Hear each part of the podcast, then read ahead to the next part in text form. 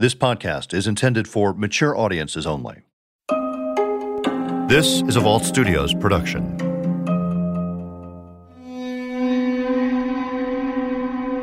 The way the house was burnt, looking at it, it just all makes sense as this was planned out to be done this way. We all know that incendiary devices can be set to timers. Anytime you're dealing with a fire, you're on a heightened sense of alert because Fire is a great way to cover up a crime.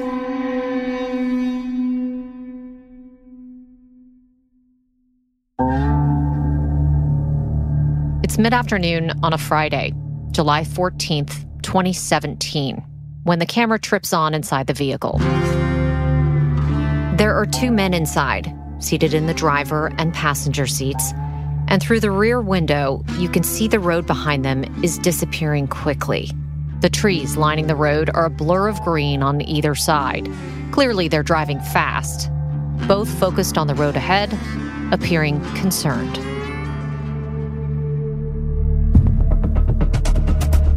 The video's pretty choppy, but I can see what appears to be the St. Tammany Fire District 12 shield on the right breast of the driver's polo shirt. And on the left side, you can just make out the words Fire Chief. Below that, a name S. Krentel, which I know to be short for Steve Krentel. St. Tammany Fire District 12 Chief Steve Krentel. Steve, Steve Krentel. Stephen Krentel. The vehicle Steve is driving isn't a fully equipped fire truck, but it's a department vehicle, meaning there's a device on board that's often called a tattletale camera. It's a camera that sits on the dashboard and kicks on whenever the truck goes at a high speed or suddenly changes direction. All you can hear in this footage is the thunk of metal, the weight of the truck as it speeds over the roadway. That and the blare of sirens in the background. Steve's unit is responding to a call for a house fire in an area that most of us would probably consider the middle of nowhere, deep in the backwoods of an unincorporated part of southeastern Louisiana. It's a community called Lacombe. It's a sparsely populated area where houses are few and far between, and the home they're responding to is at the end of a dead end road, surrounded on all sides by thick woods. It's remote, but Steve Krentel, the local fire chief, knows this area like the back of his hand.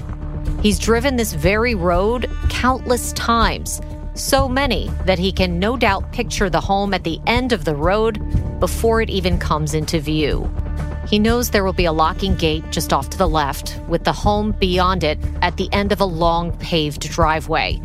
And in his memory, it's a sprawling property with outbuildings on the side and in the back. The home itself is a single story residence with a brick front and green trim around the garage, where a couple lives with their dog and two cats. At least, that's how the home exists in his memory. But what he doesn't know is what shape it's in now how bad the fire is, how much has burned. The video I'm watching is a split screen, with one side tracking what's happening in the cab of the vehicle, these two men focused on the road, and the other side facing forward, showing what they're seeing as the vehicle approaches the home. And as Steve Krentel, the fire chief, drives up to the front lawn, the forward facing camera shows the house. It's bad and based on his immediate reaction, much worse than he was expecting. Over the howl of the sirens, you can hear him say, Oh my God. Oh my God.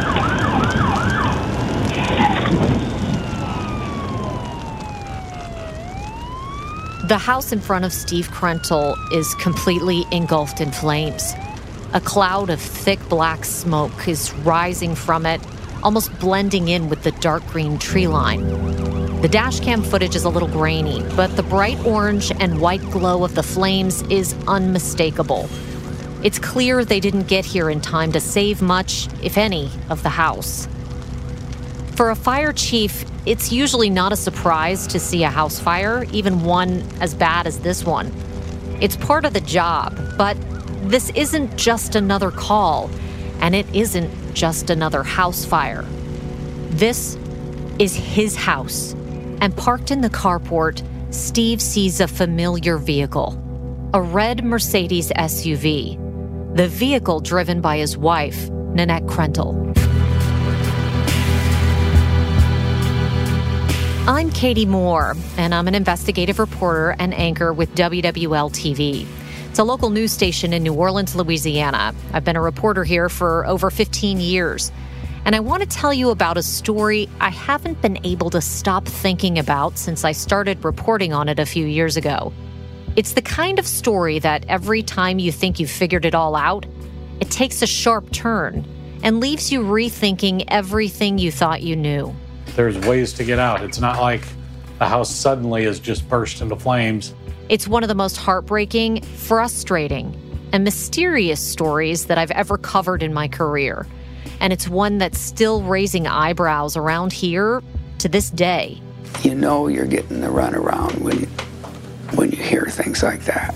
It starts in a tucked away corner of Louisiana, about 700 miles southwest of Bardstown, Kentucky, where Shay McAllister took you through a series of unsolved murders in our first season.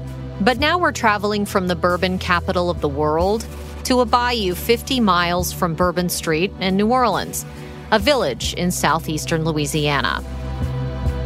From Vault Studios, this is Beyond Bardstown, Lacombe.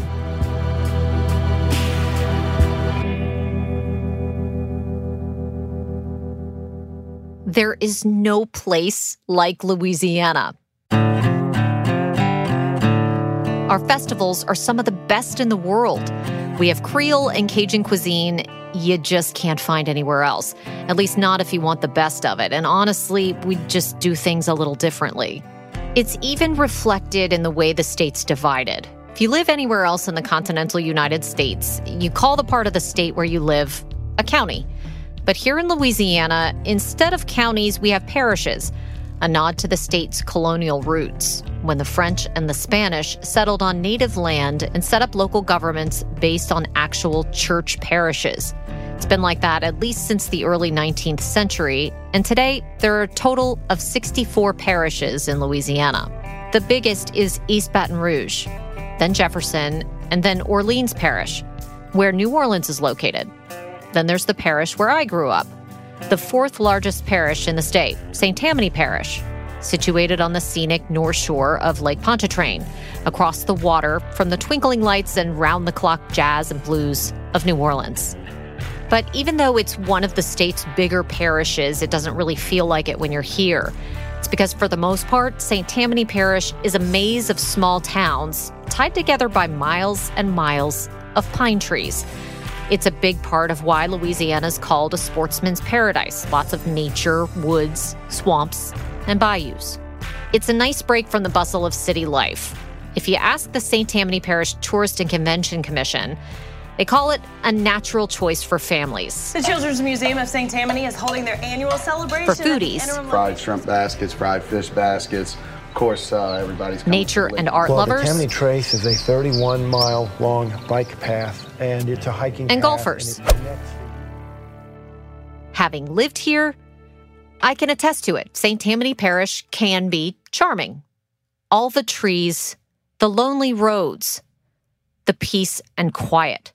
That's the appeal, the charm of St. Tammany communities like Lacombe, a small, unincorporated village hugging a bayou that bears the same name, where people around here go to raise their families in a place where nothing eventful seems to happen. Lacombe is a quiet community where neighbors relish that they can't always see each other. But nowhere is all peace and quiet all the time. And for some in Lacombe, the promise of a peaceful life in the woods went up in smoke in the summer of 2017. Well, we were just kind of reminiscing about um, just times that we had shared when we were in high school, and um, again recently when we were um, kind of reunited a couple of years earlier. Lori Rando had been chatting with Nanette Krentel on Facebook the night before the fire ripped through Nanette's house. They were just chatting, catching up, a pretty regular thing for two friends who'd known each other for nearly four decades. Now both around 50 years old, they'd met all the way back in high school during their freshman year. So There was no shortage of memories to reminisce about just the fun times that we'd had and the memories that we shared, um, both um, summers that we spent at, at my house as well as all the times that we went horseback riding and and just all the the silly fun things that we did it was just it was very light it was very fun you know it was just like a normal a normal day. And you guys were chatting on Facebook Messenger? We were chatting um, actually on the wall. We were chatting on on the wall, so it was instantly going back and forth with each other. Um, and we would, you know, normally, you know, talk for however long that you know the conversation would naturally go. And then when, you know, one of the other of us had to go, you know, it was always, uh, okay, you know, I'll talk to you soon. I'll talk to you tomorrow. I love you.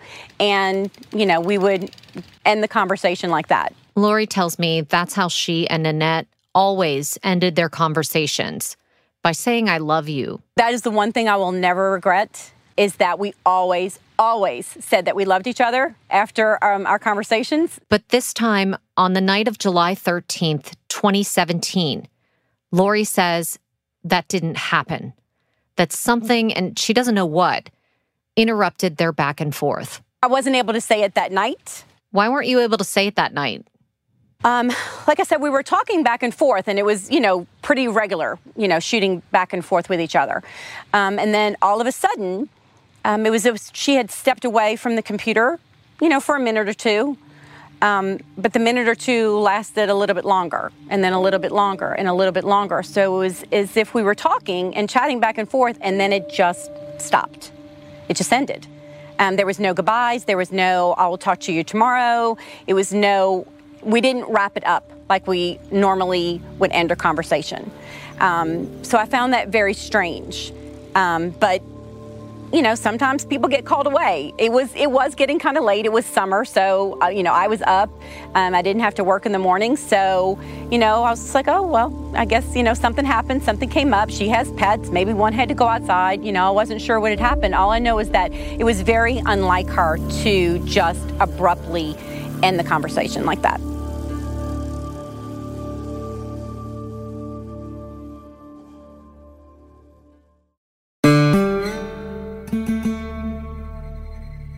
So we grew up together in the same household. So Nan and I shared a room our whole life. We never had our own rooms. So until, you know, about 19, 20 years, we, and we worked at the same place and we had horses at a stable together. So we always were together. As Nanette Krentel's sister, Amy Bernard remembers, it was about 2:30 p.m. on the day of the fire when she got a call from her brother telling her there was something going on at Nanette's or Nan's house. I was leaving work and told me that uh, I thought he was going to you know, need something to do with that. But uh, he told me that there had been a fire at Nan's house and Steve's house, that um, Nan's car was found under the carport, but she was not. This call would have come in shortly after Steve Krentel's fire unit had arrived at the house and spotted Nanette's Mercedes. But where Nanette herself might be, at this point, nobody knows. So, you know, left work, met my husband, hightailed it over there, mm-hmm. and we took a wrong turn because we were just kind of hurrying. So, turned around and went down Philip Smith and got to the gate. Amy had driven over from the nearby city of Covington maybe a 20 or 25 minute drive away from the Krentels property in Lacombe. At the end of Philip Smith Road, that remote dead end roadway, Steve Krentel had sped down not long before Amy. There's one other house on the left hand side, everything else is woods. And then there's more woods, and then you would come to their house, which is at the end of the property, and there's woods all around. They had a nice house um, a big sign that said Krentel in front of it that kind of lit up. But you would be very secluded back there. You really had no neighbors. Those other neighbors, which I believe are relatives, are quite far away. So once you got to that property, there's no one else around. And so, you know, anything could have happened. The driveway and its locking gate is the only roadway in or out. The only other way to get to the home is through the woods that surround it on the other three sides. It just felt kind of desolate. Kind of isolated. Very isolated. Very isolated.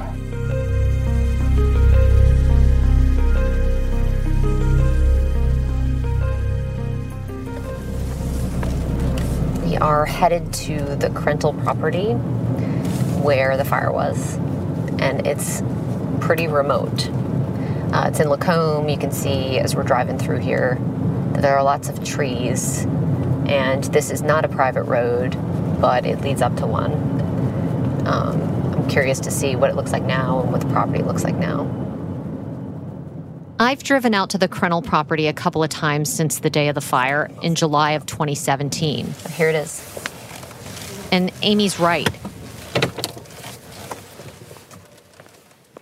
I don't know if I'd say it feels desolate, but it is certainly isolated. This is beautiful, but it's quiet. Hear a rooster in the distance. Behind the fence, there used to be two houses. Steve's cousin has a house that's further up the property, and his daughter is who called 911 the day of the fire. Past that house is where Steve and Nanette Krentel used to live, and that's the house that caught on fire. So it's quite a long driveway. It is remote out here, and you can see that there's plenty of security around just by the number of cameras, uh, the fact that there is that locking gate that has to be activated for people to go in. And so this is a pretty secured site, if I've ever seen one. In 2017, when Amy Bernard rushes out to her sister's home, it's not so quiet. As she pulls up, she sees the property is packed with emergency vehicles from the fire department, the sheriff's office, and maybe even another agency or two. We were able to drive in, but there were so many vehicles um, that emergency vehicles, lots of different entities were there. So we parked a good ways away and we walked through the property.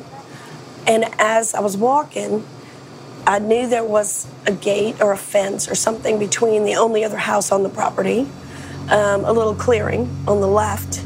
So I looked at that clearing and I saw Nan's husband, I saw Steve kind of looking down, walking around, kind of kicking the dirt a little bit. Steve's had been the first fire unit to arrive. But by now, others are at the scene where it's hot, and not just Louisiana in July hot. The house is still kicking off heat as the firefighters work to control it. The fire was just being put out, so it would be about 3:30 by the time I got from Covington there and walked down the property. It's about an hour after the call, and um, the next person I ran into was Brian, Steven's brother, his mother, and another friend of theirs. They were there that soon? That's the first person that I ran into after actually talked to was Brian. Brian Krentel, Steve's brother, Nanette's brother in law. A lot of people in Nanette's life would tell me she hadn't had a great relationship with Brian up to this point, which is maybe the reason Amy's surprised to see him at the house with the rest of Steve's side of the family. I did kind of think it was a little odd that he was there, and, and he did tell me he was sorry. Um, that he had just seen Nan. According to Amy, Brian tells her the last time he saw Nanette, she had her baby with her, meaning her dog, a long haired chihuahua named Harley, who's also nowhere to be found the day of the fire. Steven's mom just kind of shrugged and, you know, looked at me, and that was a quick and brief encounter because I wanted to get to the scene. Smoke and ash hang in the air as Amy makes her way toward that smoldering house. Walked as far as I could up to the scene. It was very hot, just had been put out. Uh, did see when I looked at the property that it was totally devastated. The more I looked at it, all the corners, there was no area that seemed to be maybe it, like a, a stove fire. Maybe it started there and the other part they had gotten out or something, but everything seemed to be almost completely devastated. Amy quickly spots what Steve Krentel had seen earlier that afternoon and what her brother had told her over the phone. Nanette's Mercedes SUV is still in the carport, but still no sign of Nanette herself. As firefighters go in and out of the burned rubble, Amy racks her brain trying to piece together where her sister could possibly be. What if she'd been taken, abducted? If she had gone out that morning and come back home, it would be very easy for someone to to um, get her when she got out of the car, um, be waiting for her. Very easy on that property, and no one would have known. Another possibility that runs through Amy's mind is that Nanette could have walked off into the woods earlier in the day and gotten lost or maybe even hurt. As we were sitting there and watching, I sat down and it was coming. I knew Nana's not a nature walker. So if she was out in the woods somewhere, you know, that was highly unlikely. Um, she would have seen the fire and come back. So, you know, common sense told you that she was in there. In there, meaning in the house, or what remains of it, which isn't much. And we just kind of watched the firemen try and get in there. Were there but walls left? No walls left. No, nothing. And, um, you know, you might have a little remnant of a brick here or there, but no. The fire had burned so hot and spread so quickly that the entire house had burned to the ground within a span of a few hours. So that is where the questions came in because if I was called at 2:30 there by 3:30 and the house was completely gone I felt like if there was a stove fire or something like that, that there would have been more remnants of the house there and it, how hot it was. As the hours go by and the hot summer sun slowly dips below the tree line, Amy keeps her eyes on that ash and rubble, hoping against hope that somehow, some way, her sister had made it out. That maybe she would come out of the woods or call from a payphone somewhere with a ridiculous story. That she wasn't somewhere in the smoldering remnants of her home, that she might still be alive. That's when Amy notices some commotion among the firefighters and quickly realizes what's happening. They all congregated, and you could see that and looked down. And um, I told my brother, I said, they found her. A woman's remains, later confirmed to be the body of Nanette Krentel, had been discovered on the tile floor of her and Steve's master bathroom. So then they immediately came over, and um, Chief Haley had come over and give it and told Steve. He was the one. Steve was directly behind me, and so of course he told him and hugged him, and I got upset for a minute, about thirty seconds, but then something snapped in my head. I said, "You know what? her soul is gone. And we can deal with that later. But for her investigation or for her to see what happened, um, need to snap out of it and start paying really close attention. Her eyes quickly turn towards Steve Krentel. I looked to see where Steve was, and he was behind me. Had bent down, um, couldn't see his face. He was kind of shaking a little bit. Um, like he was, uh, you know, crying. And then he got up in the um, ambulance. Uh, people came and asked if we wanted to go, and he went in first, the ambulance, and she asked me, and I, I declined. And so I never did get in the ambulance. I stayed and looked at the whole, just watched. Amy starts to ask herself a question. The question that would haunt her and the rest of Nanette's family for years. How exactly had Nanette died? And at first, um, you know, sat in a chair, and I had a fireman friend that I've known a long time. And I started asking him about smoke inhalation because, you know, it's normal. You didn't want him to suffer the least amount of suffering that possibly could have happened. So I was, you know, thinking, well, maybe this, you know, smoke, whatever happened, got her first and she didn't feel any of this and the dogs and the animals. And we talked for a while when he talk, talked to me about smoke inhalation. But as amy sits and looks at the scene in front of her more and more questions creep into her mind. I really went back to our uh, roots a little bit with a little bit of law that our family grew up in, in some of the fire investigations that my mother and grandmother talked about, my mother with the depots that she did. And um, I thought, you know, I think this fire was set. I told my, I said, this is an accelerant of some sort because there was too, it was too far gone in too short of a time. And also, I said I think she was incapacitated, uh, whether it be from, you know, even though she was young, maybe a medical issue. Um, but I felt like she was deceased before the fire. Remember, it wasn't the middle of the night when the fire started. It was around 2 p.m., the middle of the afternoon on a sunny day. So why hadn't Nanette gotten out? Where they found her body, um, yeah. what I could remember, it seemed close to where she could have gotten out through a window or some capacity if there was a fire that had started somewhere else that was a little slower moving that she could have gotten out of the house. One of the first explanations that comes to mind is the animals. Nanette loved her pets her two cats, Baby Kitty and Smokey, and Harley, her chihuahua, whom family members say went everywhere with her. We even talked about her going in and getting an animal and going and getting because she was such an animal lover. Uh, we grew up with animals, so you know she and I both love our animals, and I thought, well, it would be like her to want to save them all, but cats are probably a lot harder. If there's a fire, they would scatter. Mm-hmm. I did not feel like she would go take her dog and throw him out the door, get him out, go in and get another one and get another one, and, and then succumb to that. I didn't feel like she, I think she would have you know, tried to get whoever she could, but if the fire got in too intense, that she would have stayed out. Mm-hmm. Um, but she wouldn't try and gather them all up at once to get out. So I did feel that way. So the more I sat there, I was feeling something wasn't right.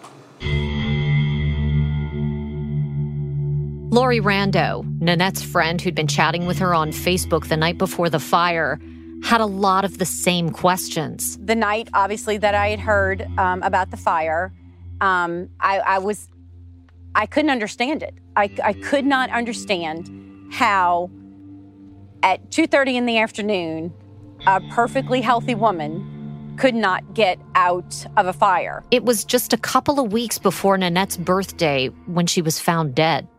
She was 49 years old, about to turn 50.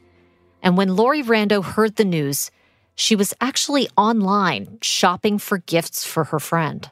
So I had just ordered from Amazon and I had put all of her information in to have it sent directly to her. And um, that was probably, you know, around seven o'clock in the evening. And it was around 10 o'clock, 10:30 that night. I got a private message from a girl that we both went to high school with. And she said that she was really sorry to have to tell me this, but there was a fire um, at Nanette's house and she didn't make it. And I didn't understand because um, this girl and I, although we knew each other, it wasn't that we had um, communication rarely at all. So I was like, no. I said, I think you're mistaken. I think you have me mixed up with someone else. And she said, no, Lori, I'm sorry. It is Nanette. It's Nanette's house. The friend tells Lori to pull up a local news article about the fire. So she does. And it didn't have her name at the time, but it did have the address that I had just put in to Amazon three hours earlier. And so I, I knew it was her house. And um, I just pretty much lost it from there. And I actually did, I called her phone. I called her. Um, I obviously got a, a voice message, and um, I said I needed her to call me because um, I think somebody was playing a really cruel joke, and I needed her to call me um, as soon as she got this message. And um, obviously, I never got that phone call. Like Nanette's sister, Amy, Lori also considers the possibility that Nanette went back in for her pets. But she reaches the same conclusion. That explanation just doesn't add up. Even as much as she loved those animals, and Harley probably would have already been in her arms or on her lap, she loved her cats, but I still won't believe that she would have gone back in the house to save them. She was a fire chief's wife. She knew how dangerous it would be to go back in the house um, with the smoke and, and what have you. So when they tried to tell me that uh, she went back in the house to save the animals, I, I know how she felt about her animals, but I, I, I didn't believe that.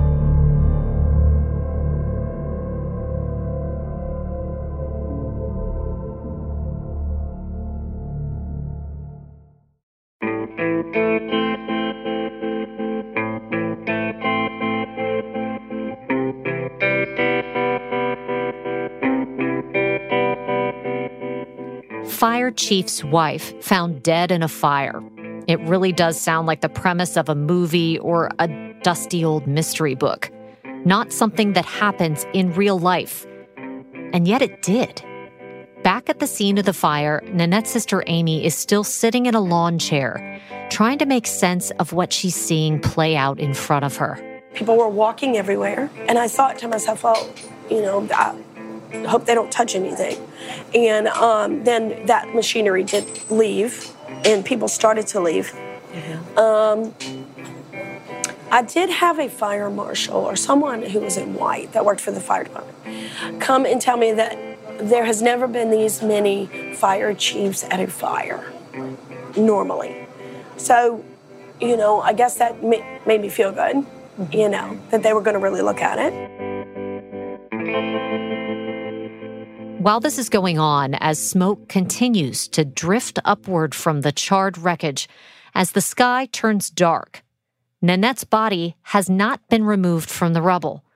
And Amy decides she's not going to leave until Nanette does. I stayed as close as I could. Mm-hmm. Uh, and they said, well, they were going to make a, a screen.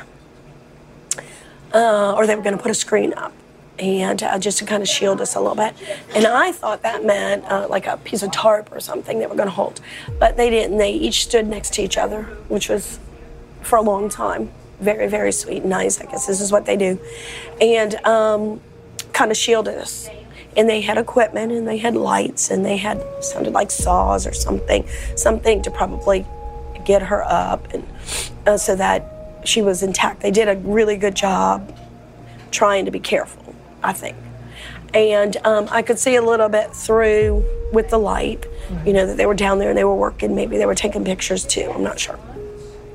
So I could not see them put her in the van, but I saw when they picked her up and she was in the body bag. Amy follows the body bag with her eyes, watching as the body is removed, as her sister leaves her home for the last time. They put her in the van and then I waited for them to drive away. So I knew that she was going. And so when I saw that, then we turned around and we left.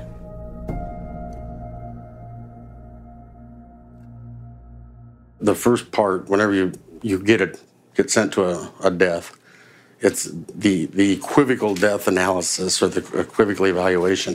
Mm-hmm. Uh, and basically, in a, in a nutshell, what are you dealing with?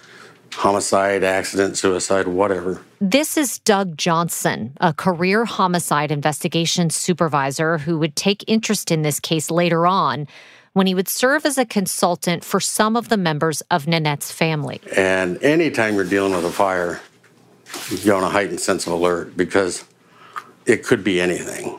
And fire is a great way to cover up a crime. Mm-hmm. And it's also a great source of accidents, especially around here. Doug has spent his career in the Midwest, where he says a lot of house fires happen in the winter and are sparked by fireplaces or kerosene heaters, something we can safely rule out for a house fire that happened in July in Louisiana. But when Nanette's body is found, we still don't know if the fire was an accident, a stove fire or something like that, or if it was intentional, if for whatever reason whether they knew Nanette was inside or not, someone had set her house on fire. Two other questions that are still unanswered when and how Nanette had actually died. I asked Doug Johnson to walk me through how investigators would typically go about beginning to answer those questions after arriving at the scene of a fatal fire. Well, when you arrive, you assess the body and try to determine the cause of death. Mm. You also try to determine how long the body may have been deceased.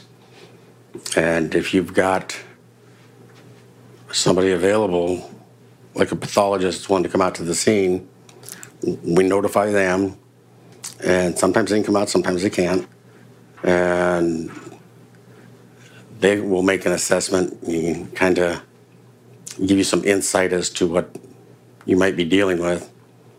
And then the body would be secured because it's at this stage evidence and sent to somebody, a medical examiner for examination. And then we would canvass the area for anything out of the ordinary, you know, people coming and going, people that were seen. Also, depending on the neighborhood, look for security cameras. A lot of people have security cameras anymore mm-hmm. for, to cover their property, but they may also show something in the background that you're interested in. And you talk to the regulars, like the mailman and anybody else that might have a regular, you know, route past that residence or involving that residence. And you always try to define the individual who's got the most information. Generally speaking, that would be a family member. And if it's a woman, if it's if if the body is the body of a woman, does that change things? Well, yeah, you'd probably contact her husband because the husband should be intimately involved with every aspect of her life that day. You know, knows when she gets up, knows what she eats, knows where she's going to eat. You know, knows all the habits. Mm-hmm. Uh, the downside to that is a family member may be a suspect. In this case, the family member closest to Nanette, or at least the only family member who lived with her, would be her husband, Steve Krentel. Retracing his steps on the day of the fire, he'd rushed out to the home around 2 p.m. when that tattletale camera in his department vehicle shows him arriving at the scene. Over four hours later, but still before Nanette's body was discovered, Steve leaves a voicemail message for his father in law, Dan Watson, who lives in Iowa. Hey, this is Steve. Can you get a call as soon as you get this, please? The cell phone. Thank you. By the time Dan receives the message and calls back, the news has gone from bad, there was a fire, to the unthinkable. His daughter is dead. Well, I was sitting in Marcia's 50th class reunion, and I had the little clip, uh, flip phone, and it was ringing, but I couldn't I couldn't get to it. So I went outside and I played back Steve's message to call him. Hey, this is Steve. Can you get a call as soon as you get this, please? And then he told me that Nanette had died that afternoon in a house fire. As Dan begins to process what he's hearing, he says the conversation gets a little more difficult to follow. And then he, he was sobbing at the time. And uh, then he stopped sobbing and said, Oh, no, I can't. I don't want this to get in front of the news media. This is just going to be bad. And he wasn't sobbing when he said that, and it was a real break in the conversation. He had been talking about Nan. I, I kind of lost track right after he said, she died in a house fire. But when he got to the social media, it was such a break in the, in the dialogue that it's like, what? What? Who cares? Anyway, um, so I wished him well and so forth, and um, we hung up. Have you handled a fatal fire before? Oh, yeah you have identity issues. You know, you know who lives there. And yeah, this is probably that person. But you got to go back and positively identify that individual. And dental records, DNA, hospital records, whatever, uh, can, you can use to identify that individual, which is generally a step you don't have in somebody that's visually identifiable. And then the other big issue is were they alive at the time of the fire? Or was the fire set to cover up a, another crime? In an effort to help answer that question, While the St. Tammany Parish Sheriff's Office is beginning its death investigation, the State Fire Marshal's Office is beginning a separate investigation into the cause of the fire. And when State Fire Marshal Butch Browning arrives at the scene, it is quickly apparent that it's going to take some time. We're in, in, the preliminary stages where we're just trying to determine the area of origin. And then from there, there is a number of scientific things that we have to do to determine the cause of the fire. That's really the first thing we have to do. And, and, and by, the, by the looks of this scene, it's going to take us several days to do that. As for the sheriff's office, about 9 p.m., after Nanette's remains had been removed, they secure the scene, not knowing what evidence might be hiding in the ashes. Wake up.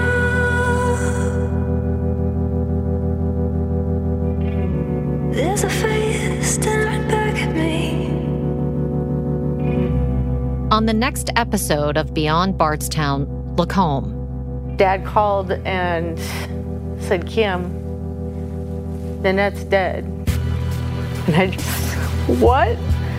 And just immediately started screaming, they, they killed her. Oh my gosh. If if you knew her, you loved her. She was so much fun. Her laugh, like you hear repeated, like she had a very infectious and um, fun laugh. In the middle of the day, if you sleep normal hours and you're awake, you don't die in a house fire. I said, Where are you? And he said, I'm at the fire scene. How is this open to the public? How am, are we able to just drive in here? Nan was scared to death of him. Will you scratch all around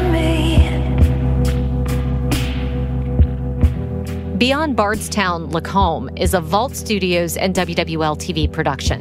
You can learn more about our podcasts, including The Daily Crime and True Crime Chronicles at vaultstudios.com. Special thanks to WWL TV News Director Keith Esperos and visual journalist Derek Waldrop. Vault Studios executive producers are Brian Weiss and Will Johnson. Reed Redman is our writer and producer. Richard Humphreys at Tacoma Media in Silver Spring, Maryland, mixes and edits the show. For Vault Studios, I'm Katie Moore.